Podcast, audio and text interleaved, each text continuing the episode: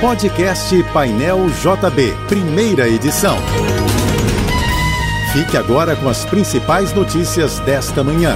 Oferecimento Assim Saúde. Hospitais, clínicas, exames e mais de mil consultórios. Ligue 2102 5555 e Univassouras, formando o profissional do futuro. O governador do Rio, Cláudio Castro, vai se reunir hoje com ministros e prefeitos de cidades fluminenses. O objetivo é discutir os impactos das chuvas no estado e uma ajuda federal no enfrentamento dos problemas. O encontro será no Palácio Guanabara. Ontem, o governo federal reconheceu situação de emergência na cidade do Rio de Janeiro e também em Belfort Roxo, Nova Iguaçu e São João de Meriti. Esta terça-feira no Rio será de sol com poucas nuvens, segundo o Instituto Nacional de Meteorologia. A temperatura deve chegar hoje aos 38 graus. O Alerta Rio informa que não há previsão de chuva para hoje na capital fluminense. A Gol está negociando com credores uma saída para reestruturar a dívida de 20 bilhões de reais da empresa. A companhia aérea busca um aporte financeiro de investidores. Se não houver avanço nessas conversas, a Gol não descarta um possível pedido de recuperação judicial. Ontem, as ações da companhia despencaram após o jornal Folha de São Paulo divulgar que a Gol está considerando fazer um pedido de recuperação judicial nos Estados Unidos no mês que vem. O Ministério da Saúde informou que vai priorizar a faixa etária de 6 a 16 anos na aplicação da vacina contra a dengue. De acordo com o diretor do Programa Nacional de Imunizações, Éder Gatti, a faixa etária é indicada pela Organização Mundial da Saúde e recomendada pela Câmara Técnica de Assessoramento em Imunização, composta por especialistas na área. Segundo reportagem da Agência Brasil, Gatti confirmou que a vacinação contra a dengue vai começar em fevereiro. O cantor Julio Iglesias foi detido no Aeroporto Internacional de Punta Cana, na República Dominicana. O caso aconteceu na quarta-feira da semana passada, mas só foi divulgado agora. O músico de 80 anos teve as malas confiscadas por carregar material suspeito, segundo a segurança do aeroporto. Julio Iglesias transportava na bagagem cerca de 42 quilos de alimentos, como cogumelos, framboesas e morangos.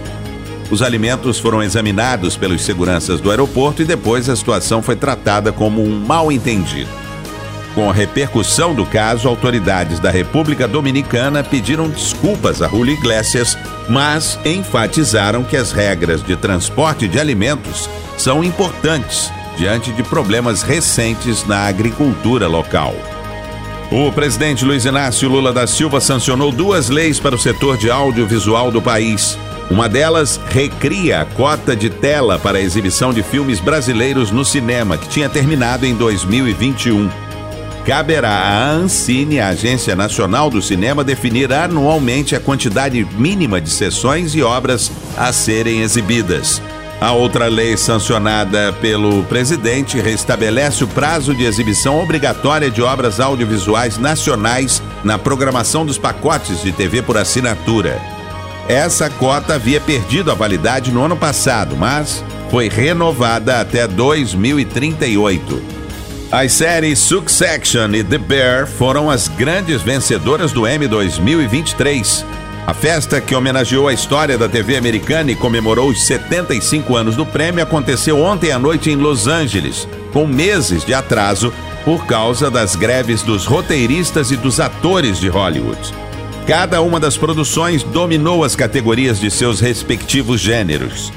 Succession ficou com seis prêmios na categoria drama e The Bear ganhou em outras seis categorias, mas de comédia. O concurso de hoje da Mega Sena pode pagar um prêmio de 21 milhões de reais para quem acertar as seis dezenas. O sorteio está previsto para logo mais, às 8 da noite, em São Paulo. No concurso do último sábado, ninguém levou o prêmio máximo. A Mega Sena tem três sorteios semanais: às terças, às quintas e aos sábados. A Caixa Econômica Federal vai promover um concurso público para preencher 4 mil vagas de nível médio. Serão 2 mil vagas de técnico bancário novo e 2 mil vagas de técnico bancário novo para a área de TI. A remuneração inicial é de R$ 3.762. Há previsão de abertura de uma seleção para nível superior, com 28 vagas de médicos do trabalho e 22 vagas de engenheiros de segurança do trabalho. A Caixa Econômica já firmou contrato com a Fundação Sesgran Rio para a realização do concurso. O edital está sendo elaborado e deve ser publicado mês que vem. A Polícia Civil tenta cumprir desde cedo 27 mandados de busca e apreensão nos estados do Rio de Janeiro, São Paulo e Bahia, em uma ação de combate à falsificação de charutos cubanos. O trabalho que resultou na Operação Cuba Libre começou a partir de uma notícia crime protocolada por uma empresa que é a única distribuidora de charutos cubanos no país. De acordo com os investigadores, a quadrilha usava charutos de qualidade inferior e produzia a cinta de papel dos produtos, como as das marcas Coíba, Monterrey e Monte Cristo, entre outras. Assim, o material era vendido aos consumidores como se fosse original.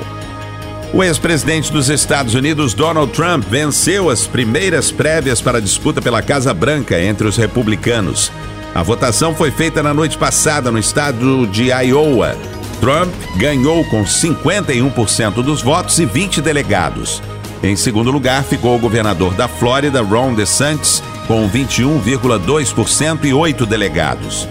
Em pronunciamento após o resultado positivo, Donald Trump comemorou a vitória, parabenizou os concorrentes republicanos e agradeceu aos eleitores e companheiros de partido pela votação. A próxima etapa das prévias para a disputa pelo governo americano será daqui a uma semana. Os resultados individuais do Enem 2023 serão divulgados hoje. A divulgação deve acontecer após uma entrevista coletiva de representantes do Ministério da Educação e do INEP, instituição responsável pela aplicação do exame prevista para esta manhã. O Enem é a principal porta de entrada para o ensino superior no Brasil. Com as notas das provas, os participantes do Exame Nacional do Ensino Médio vão poder concorrer às vagas em universidades públicas e privadas no Brasil e no exterior. Você ouviu o podcast Painel JB, primeira edição.